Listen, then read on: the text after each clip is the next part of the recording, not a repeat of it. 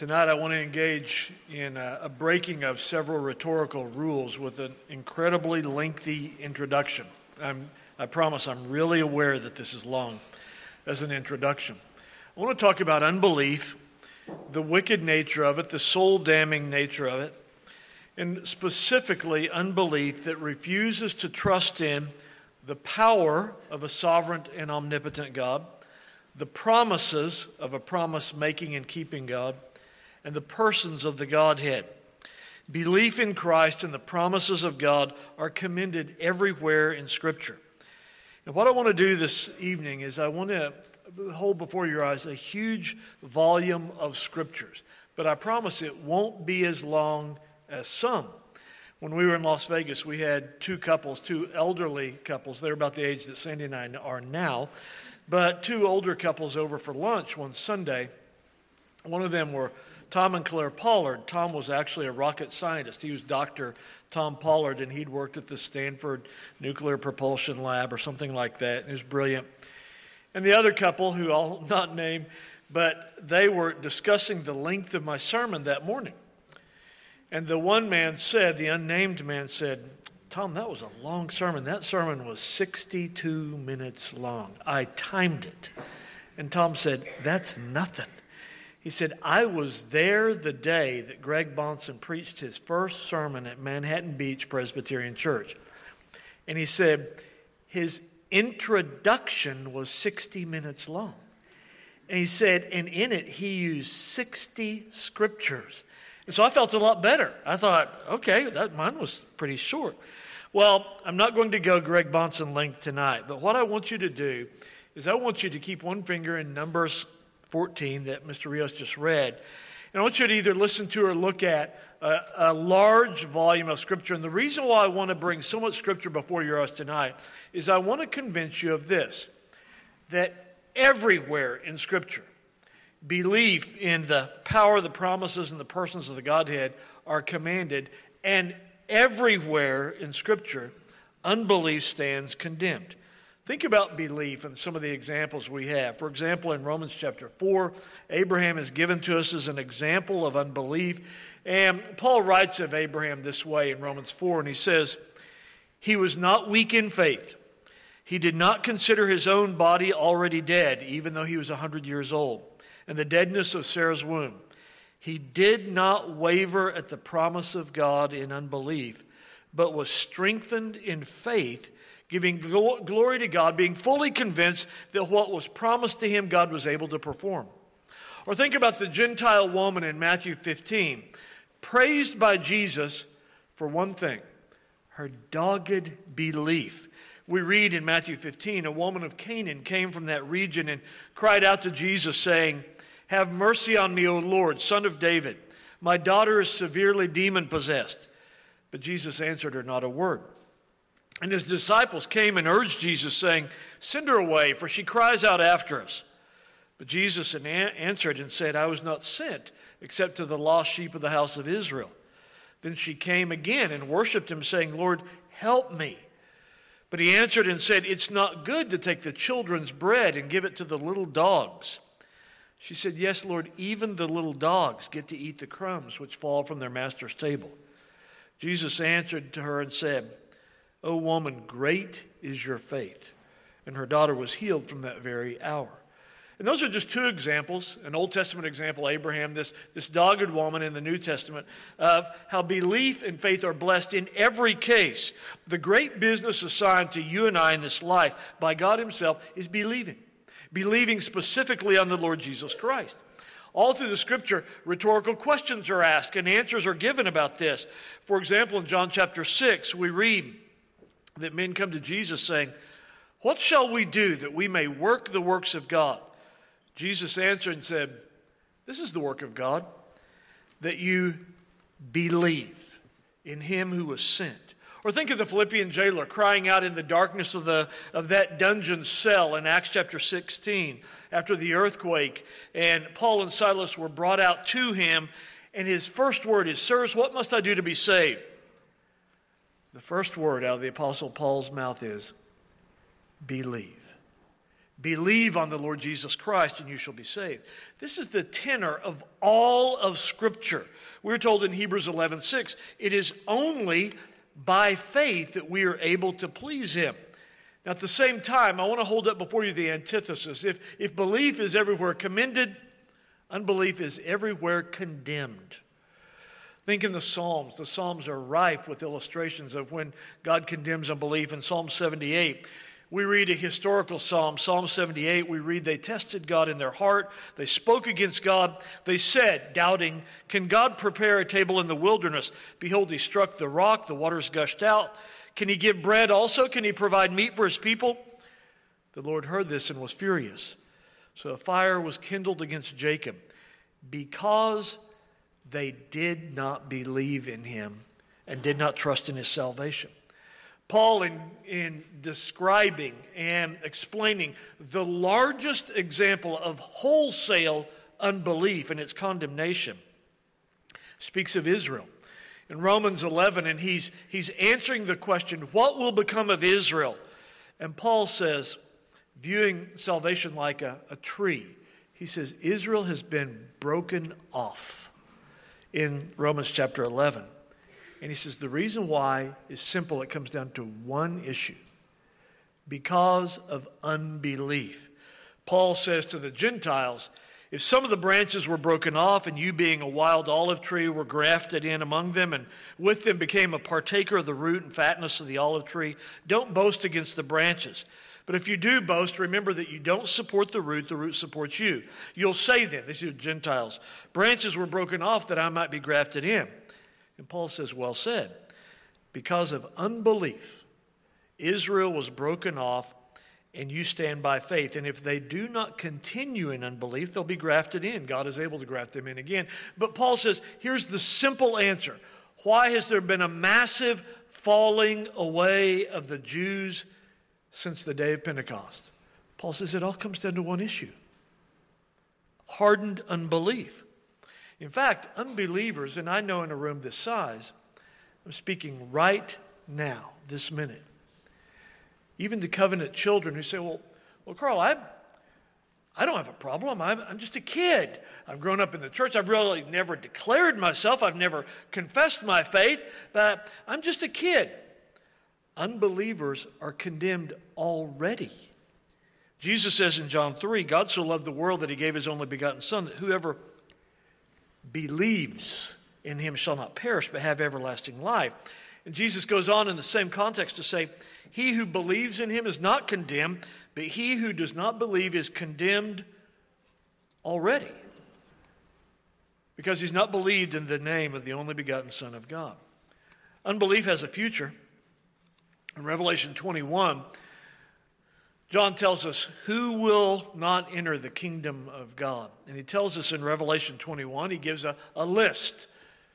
he says, Here's who will not enter the kingdom of God the cowardly, the unbelieving, the abominable, murderers, sexually immoral, sorcerers, idolaters and all liars have their part in the lake of fire, which burns with fire and brimstone. Tonight you say, Carl, I'm not a murderer. I'm not sexually immoral. Just, you know, I just have a hard time believing the Bible, believing in the power, of the promise, and the person of God. Revelation 21 is very clear that the residence of eternal wrath, that place of eternal wrath, will be largely those who simply are unbelievers. In fact, the judgment that is sharpest and most severe is always on those who had the most light. Jesus, speaking to his home region, two towns, Chorazin and Bethsaida, says that it will be far worse for them in the judgment for one reason because they had light, they had exposure to him, and they did not believe. What I want to do tonight is I want to show you, I want to prove to you that, that unbelief is wicked. It's not just intellectual games that unbelief is immoral. It's immoral, first of all, because it will believe, unbelief will believe someone. It will believe God's enemies. It will believe the father of lies. Adam and Eve believed the serpent rather than God. They believed his wicked lie, you shall not die. The sin before the act of eating the forbidden fruit was heart unbelief.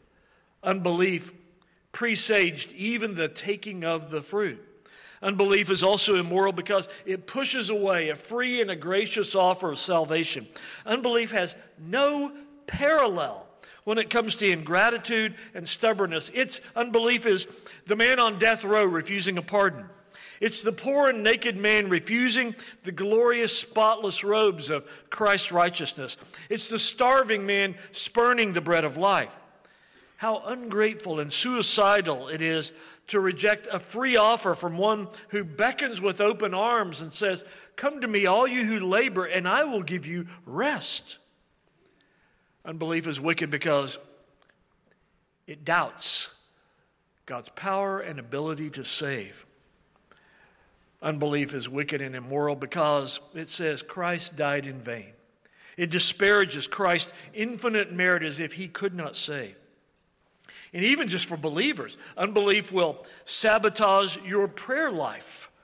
Remember what James writes in James chapter 1? If any of you lacks wisdom, let him ask of God, who gives to all liberally and without reproach, and it will be given to him. But let him ask in faith with no doubting. For he who doubts is like a wave of the sea, driven and tossed by the wind. Let not that man suppose he'll receive anything from the Lord, for he's a double minded man, unstable in all his ways. This is why the urgent plea of the author of Hebrews is this Take care lest there be in any of you an evil heart of unbelief, departing from the living God. All of that is introductory. Let's seek the Lord's help now as we prepare to open Numbers 14. Living God, help us so to hear your holy word that we may truly understand, and that understanding we may believe, and believing we may follow in all faithfulness and obedience, seeking your honor, your glory in all we do. We pray through Christ our Lord. Amen.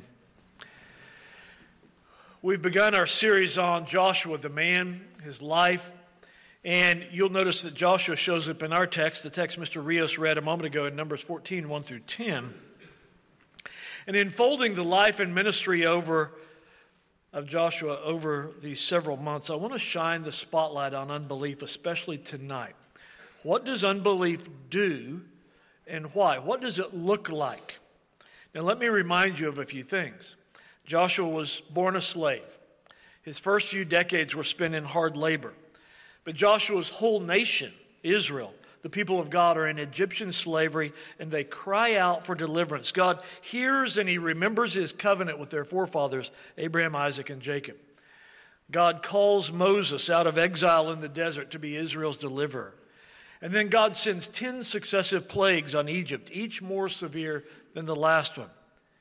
Passover is instituted, the Exodus occurs, Israel marches out of Egypt loaded down with their possessions. Israel crosses through the Red Sea on the dry land while the pursuing armies of Egypt are crushed and drowned. Israel immediately begins to complain as soon as they're out of Egypt. In Exodus 15, we read of them crying out in thirst, so the Lord provides water from a rock. In Exodus 16, we read of them complaining about being hungry, so the Lord provides daily manna from heaven. Israel has her first real battle against Amalek, the sons of Esau. And Joshua distinguishes himself as he bursts onto the scene and leads Israel to victory. Israel then, in an act of glory and grace, receives the law from God in Exodus 20 from atop Mount Sinai. Then they rebel with the golden calf. The Lord purges the evil from the nation, and God raises up 70 men to assist Moses in the governance of Israel. Even Moses' brother and sister rebel. And our study of Joshua's life has brought us in Numbers 13 and 14 to some of Israel's darkest days. I would dare say the darkest days are here in Joshua 7 with the sin of Achan, and we will spend a lengthy period of time in each of these texts. And in the cluster of events we're looking at, Joshua stands out as a heroic figure. He will be rejected by the unbelieving nation but he'll be honored by the God who rewards faith and obedience. This history is comprehensively recorded for us. We've already looked at Numbers 13. Look at Numbers 14 with me. If we're to understand what shaped Joshua's life and career, Israel, you remember, has come to Kadesh Barnea. It sits on the southern edge of Canaan, and it's time for Israel to go in, to go up, to claim their inheritance, the conquest of Canaan. And so the nation of Israel sends spies. Actually, first of all, they demand spies to check out Canaan. This request was rooted in, you guessed it, unbelief. The Lord, in long suffering, agrees to order this. So one man from each of the 12 tribes is chosen to go on this scouting mission. Two of the 12 are marked by faith faith in the promises and the person, the power of God. Just two. Caleb, the leader of the tribe of Judah, whose name means all heart, and Joshua, the leader of the tribe of Ephraim. And these 12 men are given a, a clearly defined mission in Numbers 13. Go through the whole nation, look for population density, evaluate strength and weakness, analyze their cities, see if they're forests, and see if the agricultural land is productive. Bring some produce back for us to see. The spies set out in Numbers 13. They spend 40 days traversing the land of Canaan. It's a dangerous mission, but they all come back safely because they're providentially preserved. The spies return to Kadesh Barnea at the southern entrance of Canaan. And they confess in Numbers 13. They admit that the land is rich. And then 10 of the 12 spies counsel the nation to not go up, to not believe the promises of God, that He will hand them this land. The 10 spies' reasoning goes like this here's unbelief thinking. The Canaanites are too fortified, too strong, too large. And by so reasoning, the Israelite spies completely discount the promise and the presence of God. And so the nation, when we open Numbers 14, verse 1, the nation responds wickedly. Two million and more people wailing all night. Their unbelief is stubborn, irrational, and infectious. As we look at this historical incident, Focusing on the first 10 verses of Numbers 14, I want to study seven traits of unbelief. And what I hope to do tonight is I hope to hold this text up like a mirror so that you might say, No, by the grace of God, God has delivered me from unbelief, given me saving faith, and it's my delight to believe God, believe His word. Or that you might do, by the mercy of God, you might say, I don't have saving faith in God's appointed Savior. I don't trust His promises. I don't believe His word. I don't trust His power. Carl, what must I do to be saved? So let me show you seven signs of what unbelief looks like. First of all, unbelief shows itself by complaining and grumbling. Look at verses 2 through 4 of chapter 14. All the children of Israel complained against Moses and Aaron, and the whole congregation said to them, if only we had died in the land of Egypt, or if only we had died in this wilderness. Why has the Lord brought us to this land to fail, fall by the sword, that our wives and children should become victims?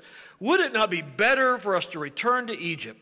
And they said to one another, Let us select a leader and return to Egypt.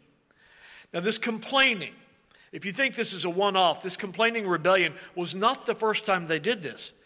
Just a, a few days before, in Exodus 16, we read that Israel journeyed from Elim, and all the congregation of the children of Israel came to the wilderness of Sin, which is between Elim and Sinai.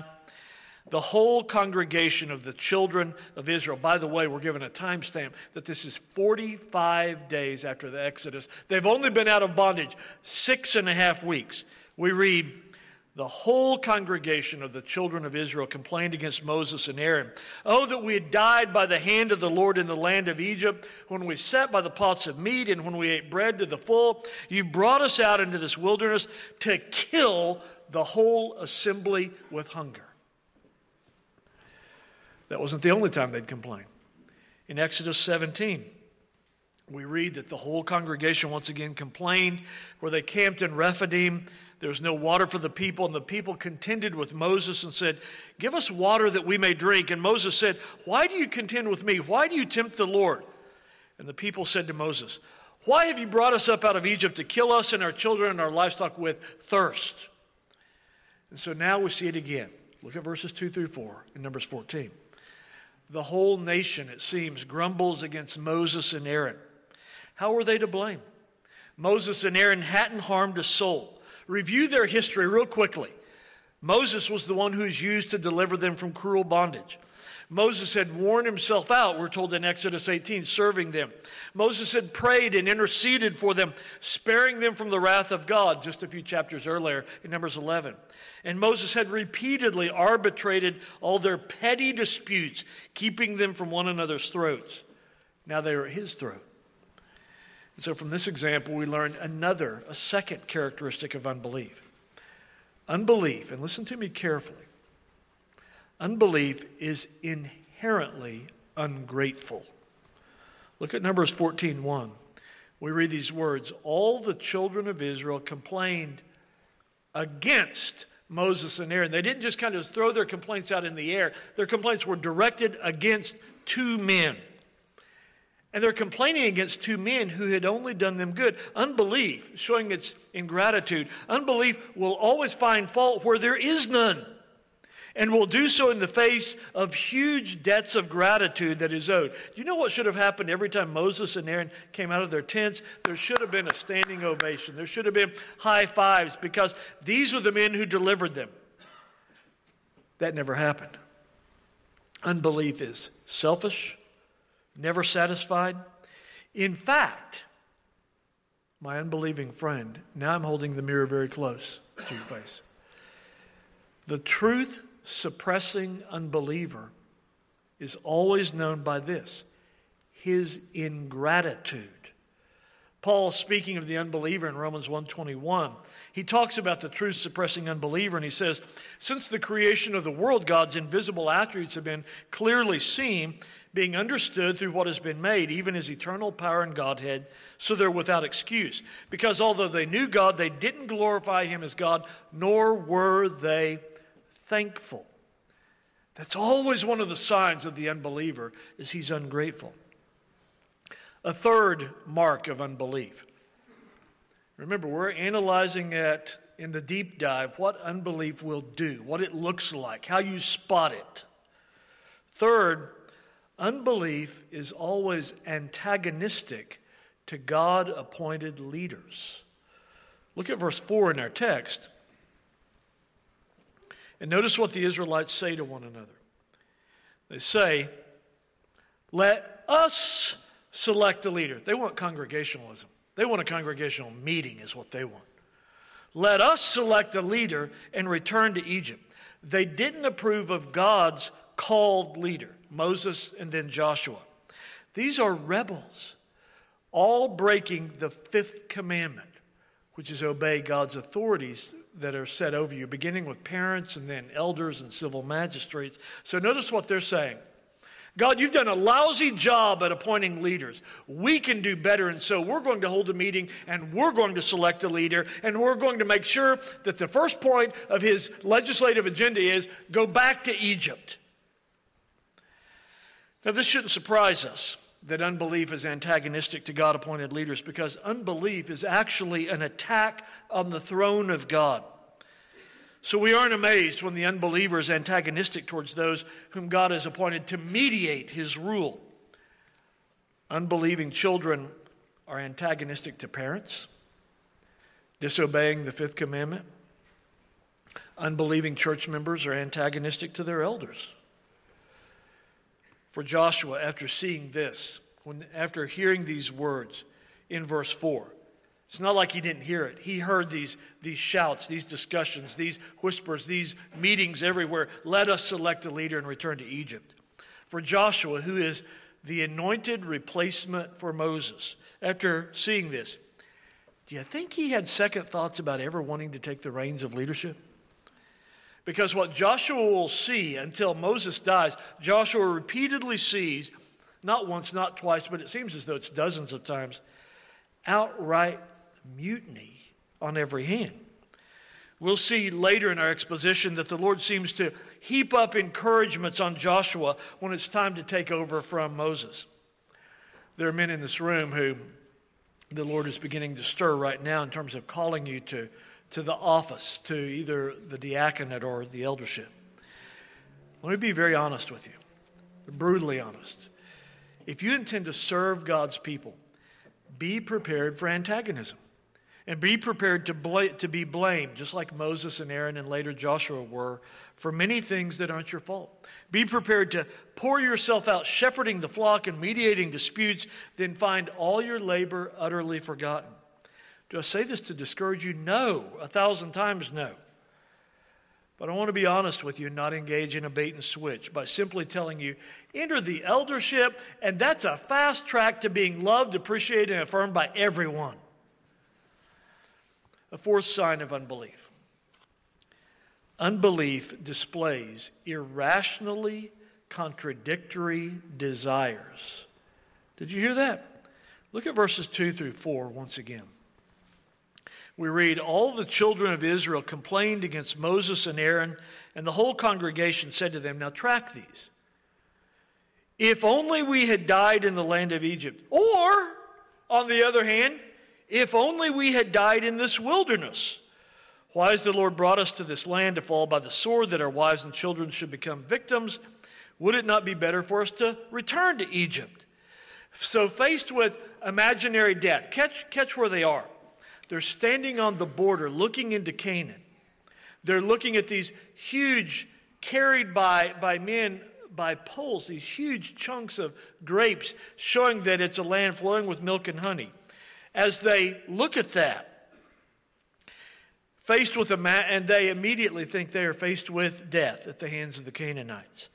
And so here's their contradictory desires. If we go into Canaan, we'll die. So what we want is to go back to Egypt where we'll die.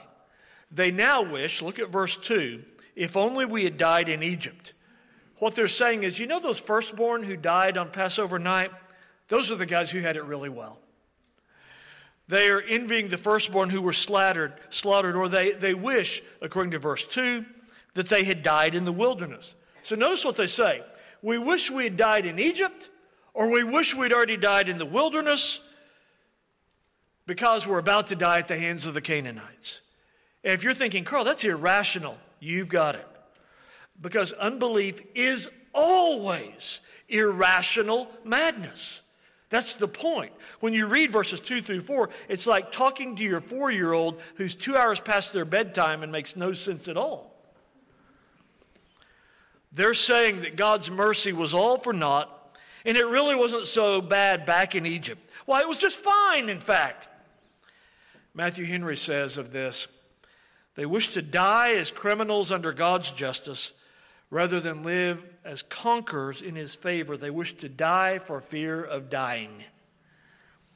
A fifth mark of unbelief unbelief is always discontent.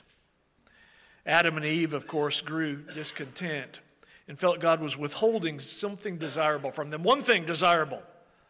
And so they were discontent. And in their discontentment, they ate and sinned, plunging the whole race into sin and death. Now, discontentment is as natural to the human heart as weeds are to the soil. When we're converted, we must learn and learn early in the Christian life that discontentment is sin, since it's rebellion against the sovereign, wise plan of God. It says discontentment is fundamentally saying God is not giving me his best. It accuses God of injustice, as if the judge of all the earth could ever do wrong. Discontentment accuses God of foolishness and lack of wisdom and cynically thinks that God has erred. Discontentment makes a man unthankful for all of God's gifts, causes him to question, why is God withholding that from me? Instead of in rejoicing in what God has given you. Unbelief habitually says, because unbelief is discontent, unbelief habitually says, it's better where I'm not. Discontentment is perhaps the leading symbol of unbelief. Israel, you'll notice as we go through this section of Numbers, Israel is discontent before, during, and after. What do I mean by that?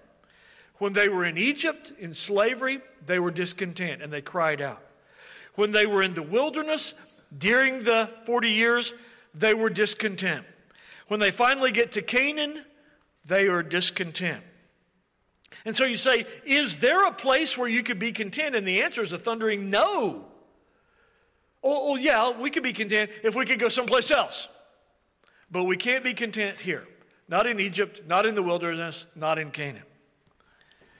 Remember what the Apostle Paul, an Israelite who had this covenantal generational sin flowing through his veins, what he writes in Philippians 4 I have learned in whatever state I am to be content. I know how to be abased and I know how to abound. Everywhere and in all things I've learned both to be full and to be hungry, both to abound and suffer need. I can do all things through Christ who strengthens me. And what Paul is teaching is you can drop a believer in a Roman prison, you can put him on a desert island or in a cancer ward, and they know how to absolutely be satisfied. But you can deliver a lost man from bondage, rain food down from heaven, give them water out of a rock, and they will always refuse to be content. Let me ask you do you know anything of contentment? Or are you always saying, I, I, wish, I wish we could just do this. I wish I could just have that. Why did God give him that and not me? Do you know anything of that peaceful repose of contentment that says, My Father is on the throne and He's given me exactly what is best for me? He's given me the right spouse, the right children, the right job.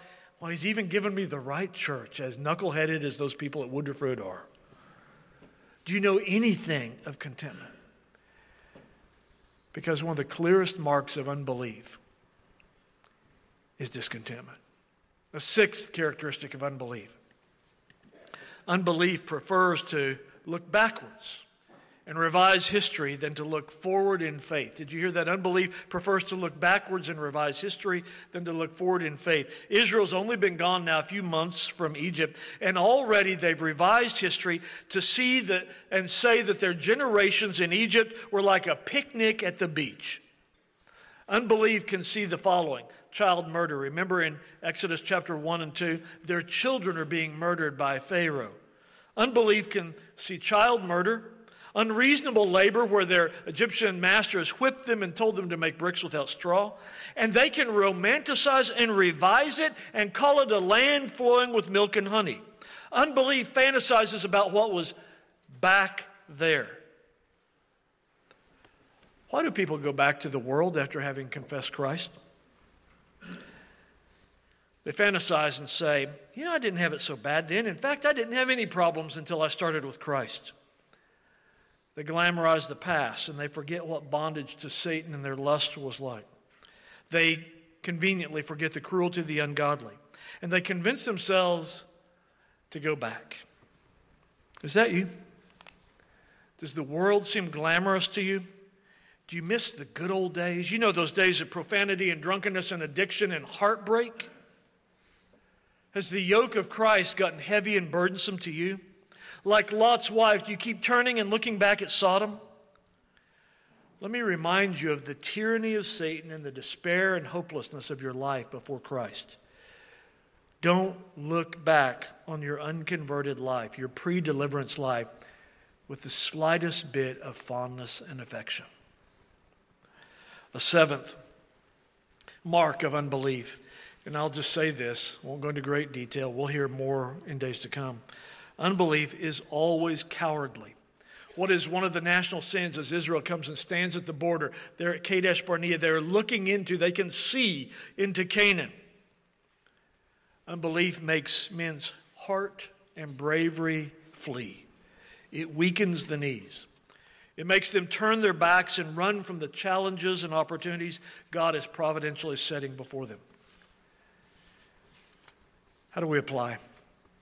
Tonight, as you've seen unbelief under the microscope, recognize how ugly it is, how hateful and how soul damning. The triune God tonight is calling you to turn away from unbelief and to trust Him, to believe His word, believe His power, and believe His promises. Listen to what Paul writes in Romans 1:16. The gospel is the power of God to salvation for everyone who believes. The writer of Hebrews says in Hebrews 11, without belief, without faith, it is impossible to please God. The one who comes to him must believe that he is and that he is the rewarder of those who diligently seek him. The Apostle Paul says to the inquirer in Acts 16. Believe. Believe on the Lord Jesus Christ and you'll be saved. And you heard David Rios read a minute ago in John 5. Jesus said, He who hears my word and believes has eternal life. Let me, let me plead with unbelievers tonight. Do you say, I, I'm afraid I look way too much like those people standing at the gateway to Canaan, saying, could, could we just go back to Egypt? I know God has made promises, but I can't really believe them. They're too good that God's going to freely give us a land flowing with milk and honey. Maybe you're saying the same thing. Well, I know God promises to cleanse me from all my sins and forgive them and give me a new heart and give me eternal life. But the gospel is just too good. I can't believe him. My friend, let me plead with you tonight to believe in the power, the person, and the promises of God. Let's pray together. Lord, help our unbelief. Give us grace and draw us to rest upon your promises. Our faith is weak, our steps are faltering. Frequently, we slide back towards unbelief. And so we ask tonight that you would water the seed of faith in our hearts that you have planted and have mercy upon us. We pray in the name of the only object of our faith, Jesus Christ. Amen.